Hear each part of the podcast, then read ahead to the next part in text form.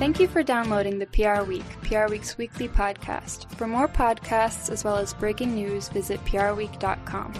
Hello and welcome to the P R Week, P R Week's regular weekly roundup of everything that matters in the worlds of P R and communications. My name's Steve Barrett, going to guide you gently through another show. I'm the editorial director over here at P R Week. And uh, yeah, we've got a great guest this week. We've got Anne Buchanan, who's the pre- president of Buchanan P R and regional vice president for the Americas of the Public Relations Global Network, an independent agency network. So looking forward to finding out more about your agency, Anne, and also the P R G N. Welcome to the show. Thank you, Steve. I'm delighted to be here. Yeah, looking forward to chatting. And as always, we have my regular co-presenter, Frank Washgood, executive editor of P R Week. How are you doing, Frank? I'm doing well. Thanks for having me on this week. Busy week for us this week, wasn't it, with the agency business report launching on Tuesday, and um, that's always a massive lift. So, uh, but uh, loads of interesting content in there, and we'll definitely get to talk about some of those trends. Definitely, and uh, that doesn't mean the rest of the week slowed down in the outside world, too. We've got a busy week in terms of news stories happening as well. Yeah, always on. The P R Week News Desk, twenty-four seven, always on, bringing you the best stories and the best content.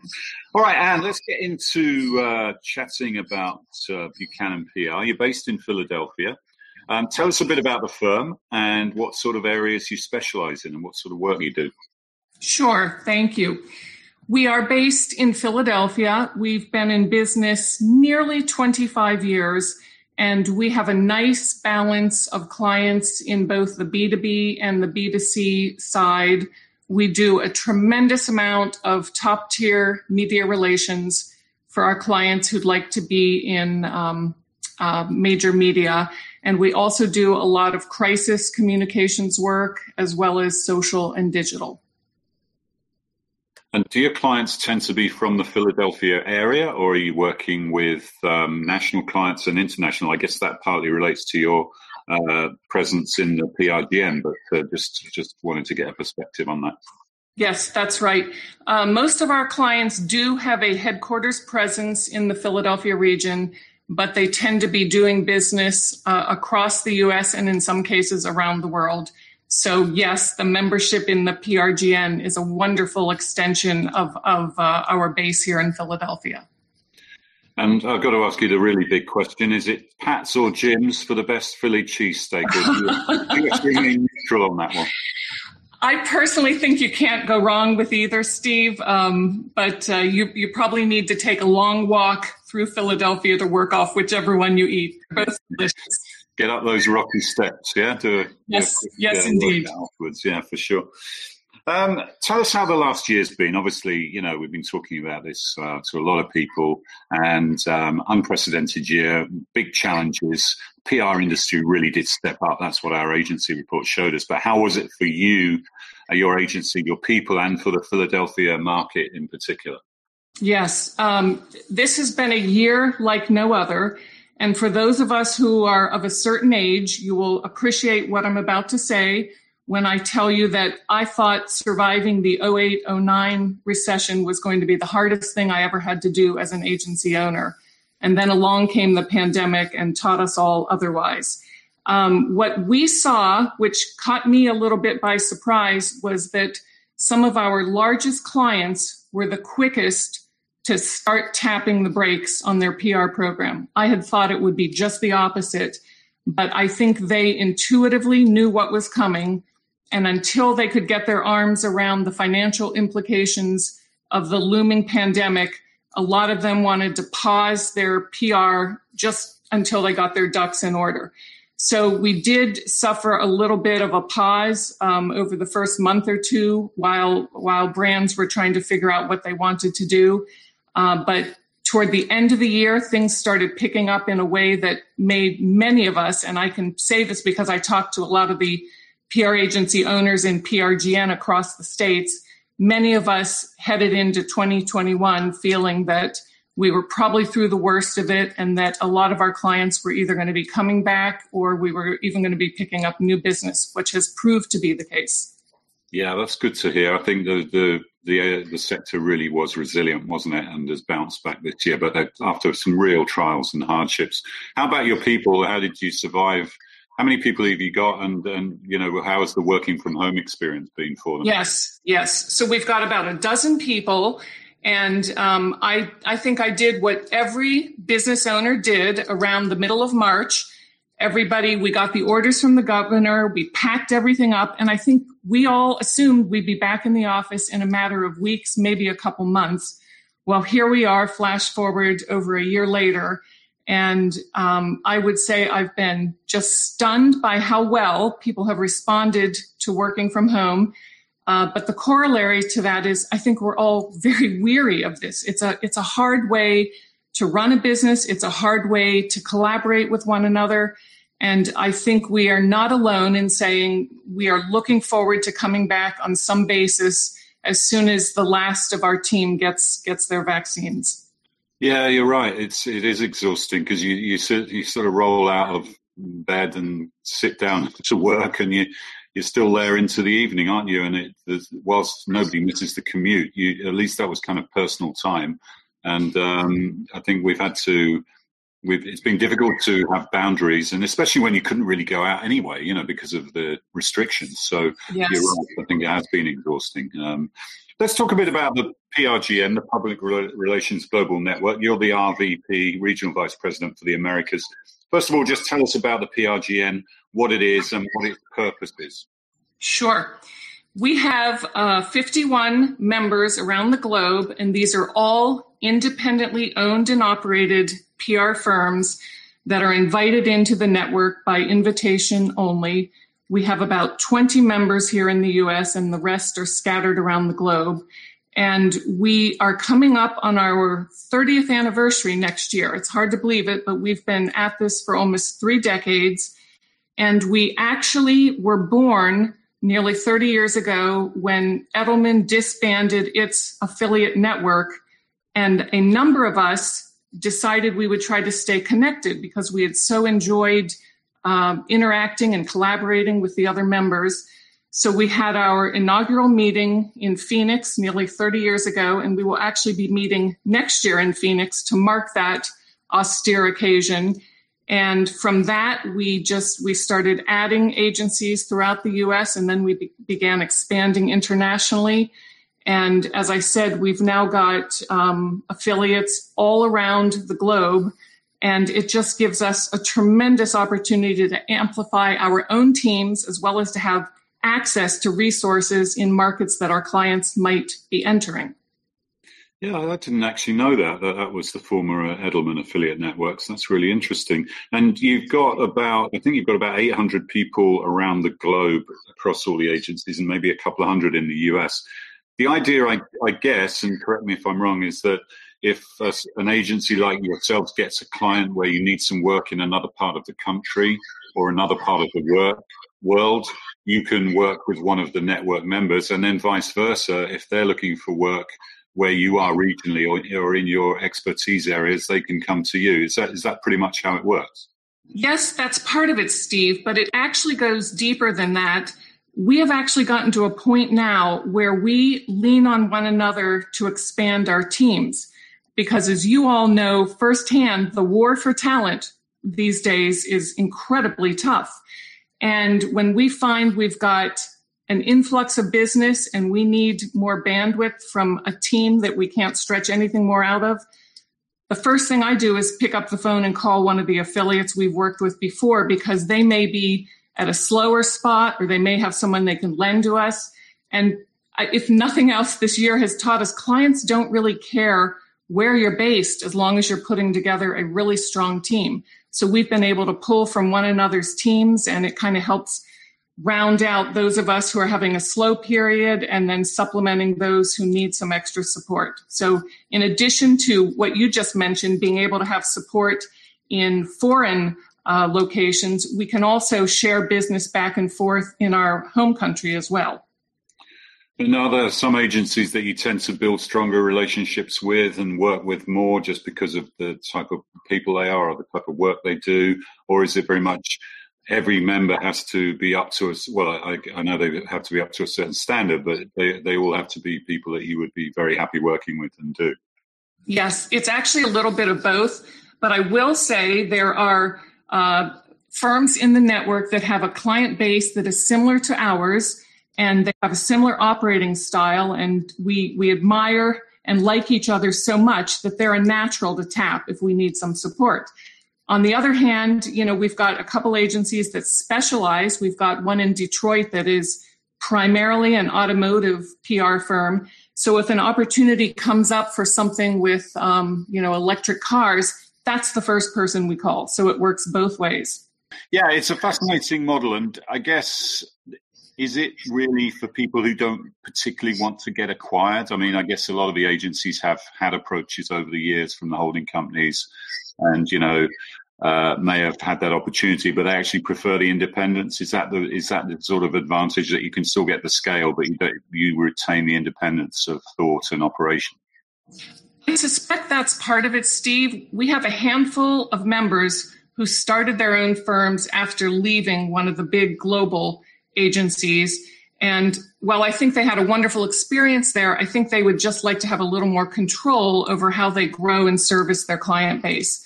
Um, and because we have one another, we we can amplify each other, and, and it feels like we're we're larger than many of us actually are. Give us an example, and just to finish, of, of a piece of work or a piece of activation that uh, really sums up the the value of the network, you know, that really brings it to life for our listeners. Sure. Um, we are partnering right now um, with our affiliate in Boston. Uh, they have a wonderful healthcare client, and we happen to have on our staff a V P who came out of two hospital slash healthcare systems, and she had some extra time. So she has joined their team as a virtual member, and she's able to do some top tier pitching and writing because she knows that space so well, and she's able to augment a team that just needed a little extra oomph and a little another member on their team. So stuff like that happens all the time in the network. Oh, that's interesting. So flexing up and down, that's uh, that's an element yes. I hadn't really considered before. Well, that's good stuff, and it's great to hear. Um, anything more about the anniversary? Are you going to be the regional vice president leading up to the anniversary year, or is it an annual thing? How's that going to work? Um, it's my understanding that I will probably be in this role next year, and we're we're starting to do our planning. As I said, we'll be back in Phoenix next year, and it will be the first time in two years that we've all been together. So everyone is, people are very hungry to have some face-to-face time with one another. We're a little tired of doing it only by Zoom. So as the old song goes, by the time you get to Phoenix, everybody's going to be very, very ready for a catch-up for sure, aren't they? Yes, indeed. All right, great stuff, Anne. Look forward to uh, hearing your thoughts on the stories we're going to talk about this week. Frank, um, we, we mentioned the agency business report. It's the biggest chunk of content PRWeek does on an annual basis. All the numbers, all the trends, the analysis, the deep dives, infographics, profiles. What were the top-line findings for you that came out of this year's report? Well, I, I think like a lot of our readers, and, uh, you know, our traffic stats back this up, but uh, love looking at the rankings table every year uh, and seeing the numbers and seeing who performed well and, you know, who's looking forward to a better year uh, next year, shall we say. And, uh, you know, there's a, there's a bit of a horse race at the top of the list now with, uh, you know, Weber Shandwick not that far away from Edelman.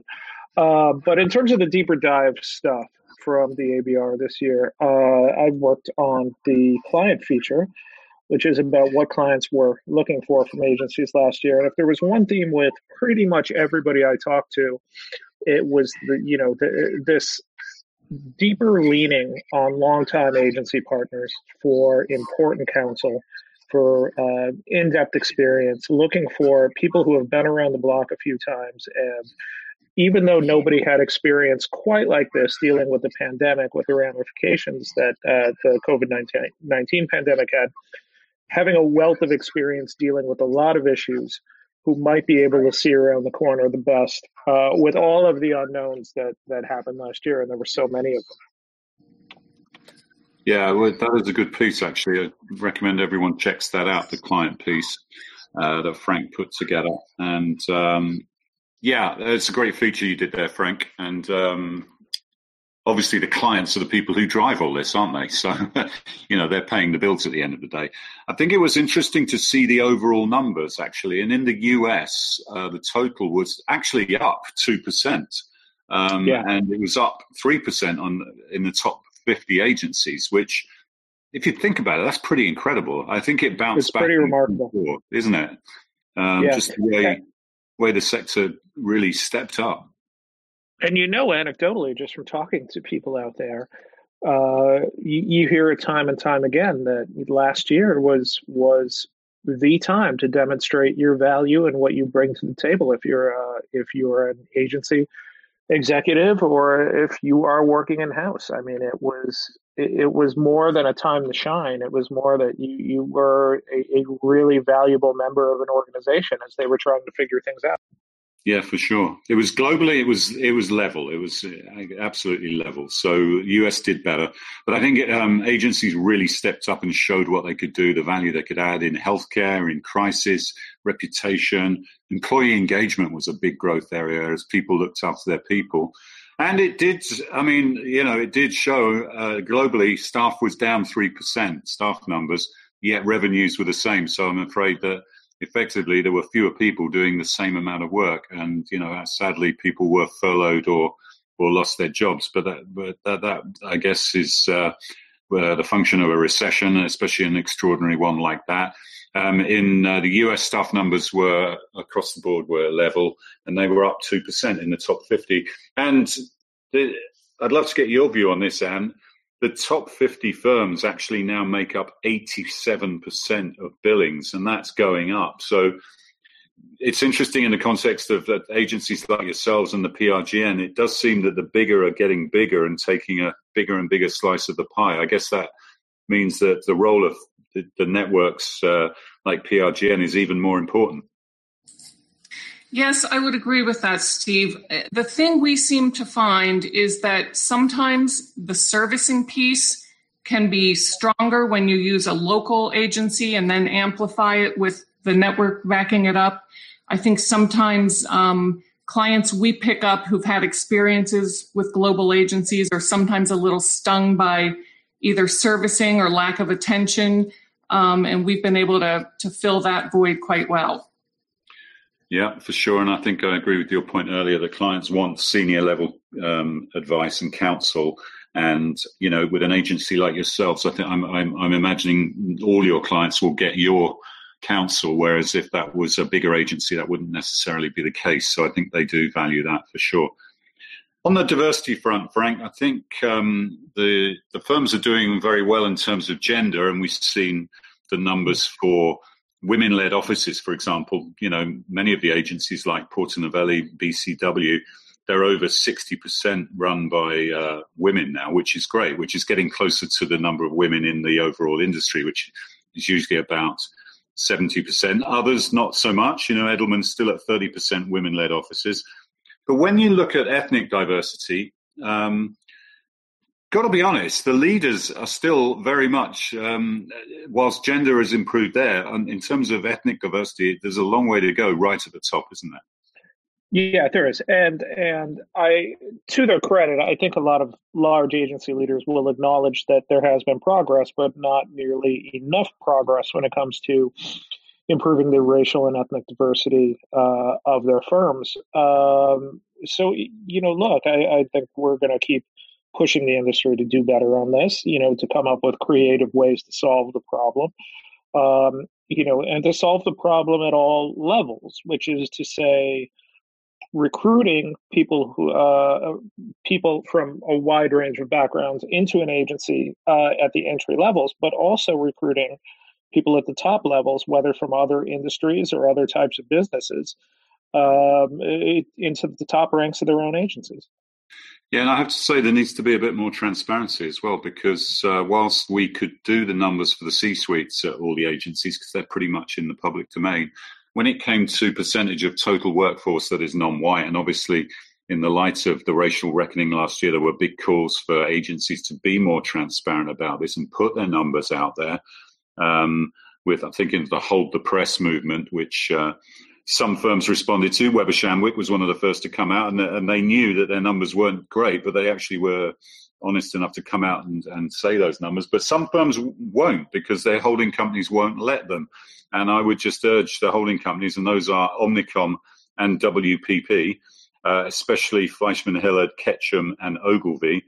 Those firms would not give us numbers, um, citing holding company policies. And I do think that needs to change. I think they need to be more transparent. I don't know what you think, Frank. No, I completely agree. I, I think that the holding companies, uh, if they're serious about this, and, and we know their agencies are serious about this, because uh, we know a lot of the folks that they've hired from from different uh, racial and ethnic backgrounds. We know the firms are serious, but I think it's a shame in a lot of ways that the holding company restricts them in this way, and that they can't show the progress that they, they've made, and they, they can't really demonstrate uh, that D E I is is important to them, not just as a service, but important to them internally as well. Yeah, we had Sudmi Kim on from Omnicom P R Group uh, the other week. And uh, yeah, I think it, it can be frustrating for some of the execs at the agencies that they're restricted by holding company rules. But uh, yeah, that's what it is. Yeah, any, any final thoughts on the agency report, Frank? There's so much to go through and so many different deep dives and agency profiles to look at for people. Yeah, I would just uh, I would just flag up. Um, I always enjoy the up-and-comers section. Uh, you know, really get a feel for the different new types of firms that are emerging.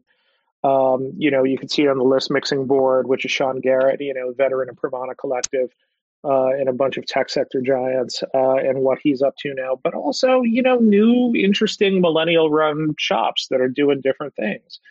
Uh, and and I always enjoy that section because it's it's a little bit offbeat and a little bit of a different pace. And, uh, you know, it's cool to see what those firms are up to. Gen Z run shops, Frank. One of them started yeah, a business yeah, when they were thirteen years old, I think. So, uh, yeah, we've got a lot of catch-up to play. On the subject of Omnicom, we had uh, their Q one financials this week uh, as part of the financial season. How did they do? Yeah, so um, Omnicom's P R firms were down three point five percent in the period. Now, that's up against Q one twenty twenty, when the P R group was up zero point two percent organically, so basically flat. Um, outperformed by advertising and the C R M networks within Omnicom in the quarter, uh, which only saw a global revenue drop of one point eight percent uh, in the period. So, um, you know, probably not a quarter that they are thrilled with. Uh, looking forward to seeing how the other holding companies, I P G coming up and W P P after that, how uh, they do as well. Yeah, I mean, it was a, a, a strong comparative because Q one last year was pretty good. I think most people started the year well, and then it really obviously went downhill in March when COVID hit. So next, if they can't beat next The, in Q two, if they can't beat their numbers, then they really know they're in trouble, I think. It's fair to say, and Q three. Um, but uh, it was interesting. They they did make more money, though, didn't they? Because and obviously it's not just about revenues, it's about profits. And that's right. Really, that was a thing that came out of the agency report. Like, companies were saving a fortune on, on travel and expenses, and they and it's really made them think about the future. Like, do we need to spend all this money on those things? Yeah, it's really rare when you talk to anybody nowadays and they're saying we're going to have people back in the office five days a week.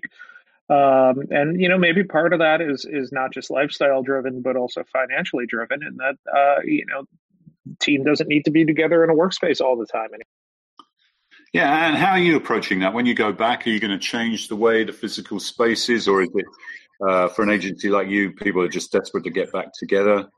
Um, what, what's your approach going to be? Yes, we own our own building, so we will be coming back. And I think we're probably looking at a hybrid model where we try to come together perhaps three days a week, and then staff can have the option of working from home the other two. I can tell you from talking to a lot of our P R G N members here in the States, a fair number of them are actually giving up their formal office. They've either sold a building they owned, or they're working their way out of a lease and they're moving to go entirely virtual, because I think this last year proved they could do it. I may be a bit of an outlier because I've already got office space that I own, but I, I actually hope over time that may, may become a key distinguishing factor, that we do have a place where people come together, we can invite clients in. But I have been struck by how many agencies are backing off of having traditional office space and moving to either a shared WeWork sort of situation or going entirely virtual. That's fascinating. That's a really interesting trend, and that, and one that you can see uniquely with your P R G N hat on. So that is interesting. And what about the, the holding companies like Omnicom? Do you bump up against them in pitches, or are you more fighting against other independent uh, agencies? Or is it a bit of both?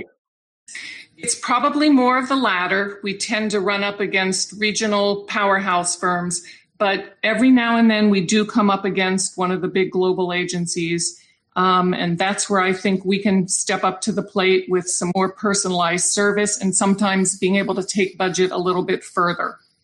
Yeah, for sure.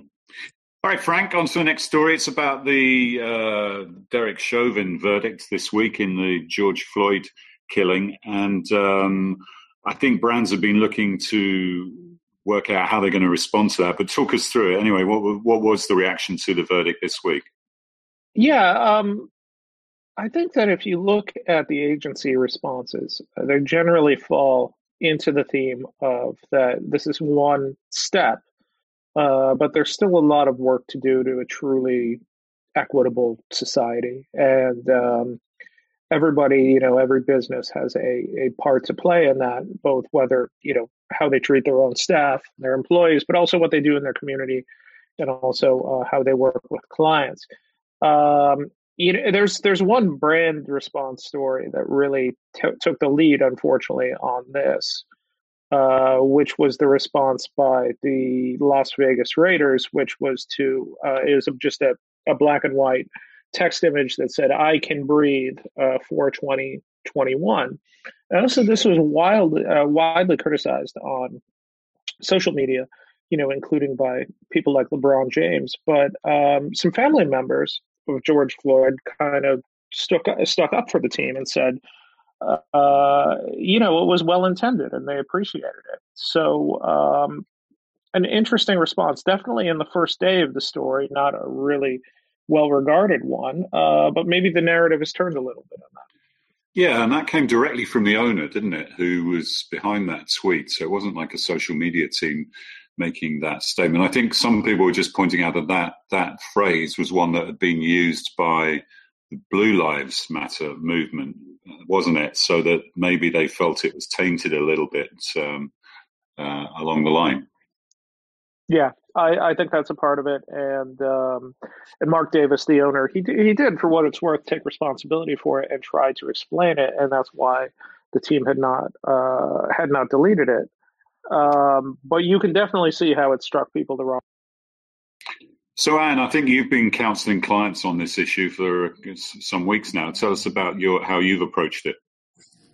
Yes. Um, it's funny because I wrote a post on LinkedIn very early this week that asked the question, is your organization ready for the verdict? Because I think it has become increasingly difficult, even for smaller organizations, to sit on the sidelines uh, when when matters such as these are being uh, publicly discussed. But for our larger clients, they intuitively understood they needed to have some sort of response ready. And we were crafting a lot of different messaging documents that were prepared for a number of different scenarios. I mean, what, what does a brand say if it's a hung jury or, or they were to find Derek Chauvin innocent? You know, th- those become difficult messages to get out there. But we had written a lot of different uh, drafts uh, for each different scenario. And fortunately, you know, I think I think this country got the right verdict, and we were able to help a lot of our clients uh, get out a message of solidarity and support. The other thing I was struck by was how swiftly the conversation on social media shifted from justice to accountability. Because in the eyes of many, this was not justice. This was simply accountability, which is a first step toward justice. But we do have a long way to go, don't we? Well, we do. And we saw, even while the verdict was happening, another, you know, young black girl shot shot dead by by police. And um, so I'm not making any judgments on that particular case, but we've seen uh, uh, other other killings in the last couple of weeks, two or three weeks too. So it's it's it's still a massive issue, and uh, it goes. Obviously, this is a very specific incident. And uh, will you be doing more uh, counselling around that as the anniversary of the death of George Floyd comes around? Because I imagine that will be a bit of a um, you know a, a a tipping point as well. Yes, it's funny you asked that, Steve, because in the Post, a lot of my friends who work in D E and I have counseled brands and companies to be alert to a couple of upcoming dates: the anniversary of George Floyd's death, the Tulsa massacre, which is the hundredth anniversary, and Juneteenth. So there are a number of dates looming that that we think companies need to be especially sensitive to. Yeah, and I think the theme is people want them to be sensitive, but they also want them to, uh, make, if they make statements, they want them to actually uh, do what they say and follow up on it and be consistent and make real change, you know, not just pay lip service to a topic. I think that's one of the most important themes we're hearing. Certainly. Yes, agreed. Absolutely. You've got to walk the walk, not just talk the talk. For sure. Frank, I know you're a big B T S fan, and um, this was the topic of our social media story this week. Tell us more. Yeah, uh, B T S, I've been told, uh, is a very uh, popular. Come on, you've got uh, all their band. Records. McDonald's uh, teamed up with B T S uh, for. Um, for those who don't um, know, you Frank, know, just tell us who B T S are. They're they're a super popular uh, K-pop band. Um, and uh, they're supported. They, you can actually, I, I've been told, you can get a, uh, you can be a card-carrying member. They will literally send you a card of the, the B T S Army. So um, they teamed up with a meal, teamed up with McDonald's to create a meal, and um, it's going to launch on May twenty-sixth.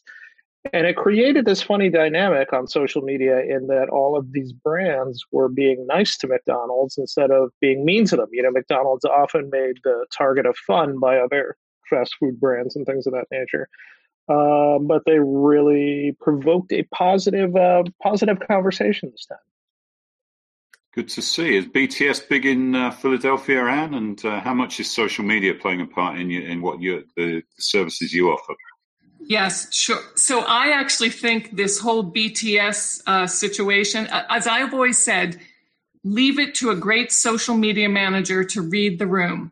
These folks know exactly how beloved B T S is, and they did not want to get on the wrong side of that one, even if it meant giving a nod to one of their biggest competitors. Yeah, that's a good point. And there was a there was a pretty, particularly egregious B T S uh, campaign, wasn't there, the other week, Frank, that had to be pulled, and rightly so, which uh, was uh, yeah, absolutely not on point with the, the whole all the anti-Asian hate crimes that have been happening recently. So yeah, but uh, always interesting interesting to see the latest social media strategies, and that one seemed to work out well for McDonald's. Let's have a quick roundup of the people moves, Frank, uh, starting with C V S yeah. and the boomerang over there.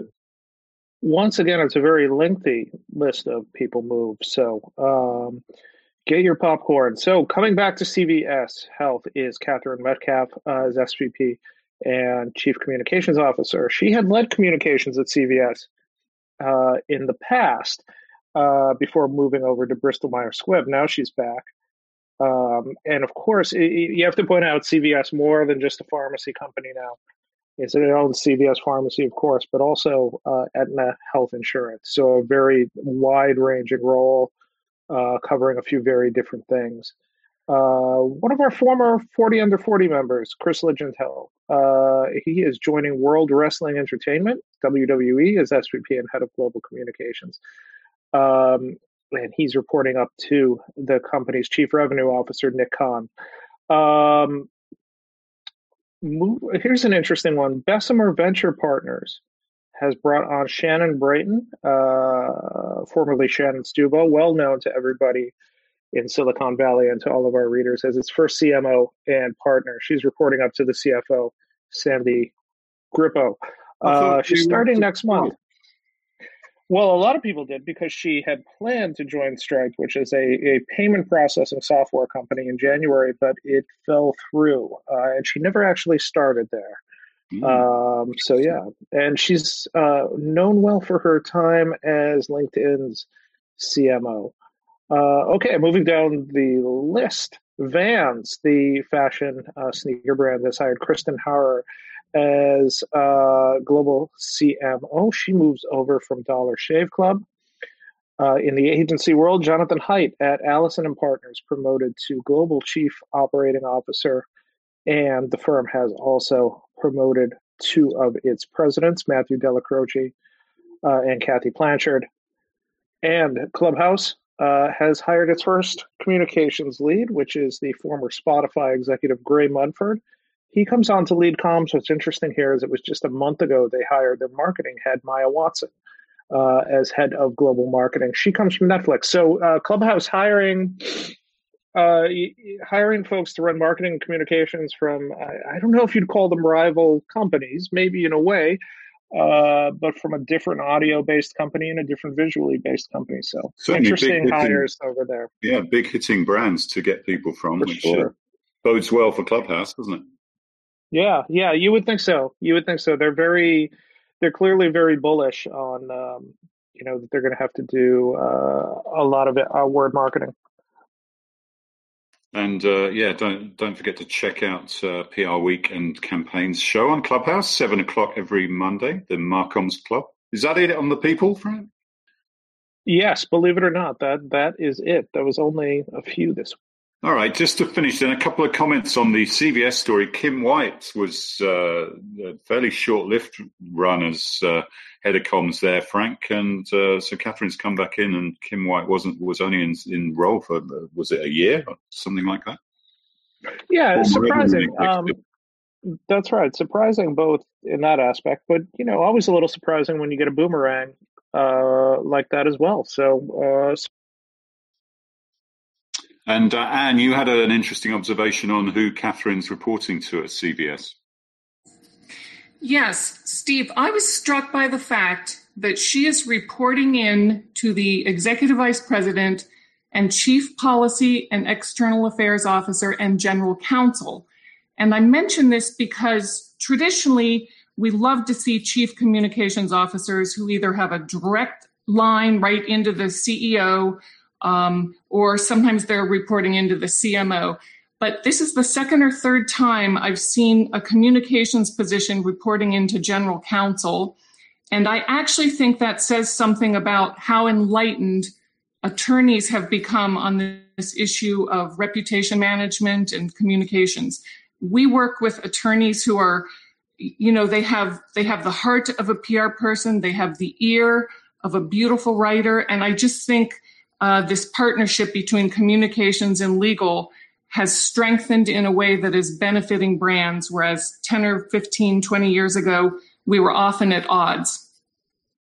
Yeah, I agree with that, although I think it depends on the counsel, because uh, I think if the legal department is just going to block everything that the comms department wants to do, then that can be that can be counterproductive. And we saw that with United Airlines, you know, in the botched response to the Doctor Dow incident when he was dragged off the plane, when the comms department couldn't do what they wanted to do, and eventually it, it ended up even worse for United. But I think if you have a, a general counsel who um, understands the value of communications, and I think after the last twelve months the C-suite, C E O and general counsel does much more, then then yeah, for sure, I agree. So uh, yeah, it'll be interesting to see how, and obviously a very regulated market in which C V S plays, so be interesting to see how that one pans out. But listen, thank you, Anne, for being our guest. Really enjoyed chatting to you and uh, finding out more about Buchanan P R and the P R G N, and uh, wishing you a, a good year in twenty twenty-one and uh, a great reunion in uh, Phoenix.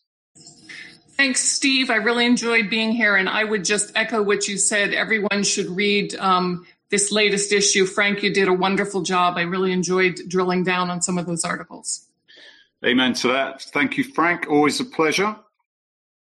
Thanks for having me on. Um, all right. Don't forget the P R Week Global Awards. They're on uh, May twentieth. It'll be a um, virtual event uh, throughout the day. uh, spanning the three uh, corners of the globe, but some it'd be great to find out our global winners. The Brand Film Awards, they're going to be another virtual event on the twenty-fifth of May. Got some great stuff lined up for that show, so do check that one out. If you want to nominate a rising star in the industry, you have until the thirteenth of May to put someone into our forty under forty program. Frank was mentioning one of our former honorees, Chris Legentil, just getting a new job. The Hall of Fame, our celebration of women in P R and women to watch, up-and-coming uh, P R pros, is on the tenth of June. Again, a virtual event. And then P R Decoded, our big annual conference, and the Purpose Awards will be uh, from the twelfth to the fifteenth of October, with the Purpose Awards on the thirteenth. So, um, and we'll be launching the Purpose Awards, the call for entries, next week. So look out for that. We'll be announcing our chair of jury as well. So, lots of great stuff happening with the brand, but that's all we've got time for. We'll see you next time on the P R Week.